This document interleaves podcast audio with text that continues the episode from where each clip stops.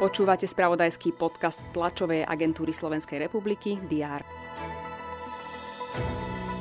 Padne alebo nepadne? To je asi hlavná otázka dňa a rozhodnutie parlamentu týkajúce sa vlády je aj v centre avíza na udalosti 13. decembra. Vítajte pri diári. O 11. Vtedy sa má hlasovať o tom, či vláde parlament vysloví nedôveru alebo nie. Tri dní trvajúca rozprava k tomuto návrhu potvrdila, že sa hrá oveľa a že výsledok je nejasný. Každopádne nie len výsledok, ale aj reakcie na ne sa dozviete expresne rýchlo z TASR. V obciach a mestách Slovenska sa tento týždeň konajú rokovania zastupiteľstiev, ktorých najdôležitejším bodom je návrh rozpočtu na budúci rok.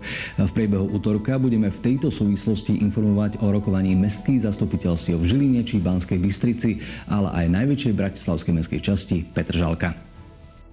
Ústavný súd dnes vydá verejné vyhlásenie k svojmu rozhodnutiu, ktoré sa týka návrhu zákona o financovaní voľného času dieťaťa, ktorý v máji schválil parlament v zrýchlenom konaní napriek vetu prezidentky.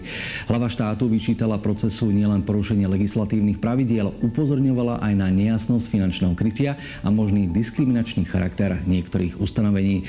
Požiadala preto o preskúmanie možného rozporu s ústavou. V Slovenskom národnom múzeu dnes otvoria výstavu Športové triumfy Slovenska. Parádne zábery fotografov TASR pripomenú najväčšie úspechy a radosti našich športovcov a samozrejme aj fanúšikov. Ak to nestihne dnes vernisáž, má šancu vidieť výstavu do konca januára. Koho radosť dnes uvidíme v semifinálovom dueli majstrovstiev sveta vo futbale, to je už na hráčoch Chorvátska a Argentíny. Práve tieto týmy zvedú prvý zápas o finálové miestenky. Tým okolo Luku Modriča si chce zopakovať duel o titul spred 4 rokov. O ničom inom však nehovorí ani mužstvo vedené Lionelom Messim. Argentína bola vo finále pred 8 rokmi. Na titul čaká už od roku 1986. Zápas začína o 20. hodine. Nech vám dnes na Luciu nepokazia deň žiadne bosorky. Pekný útorok.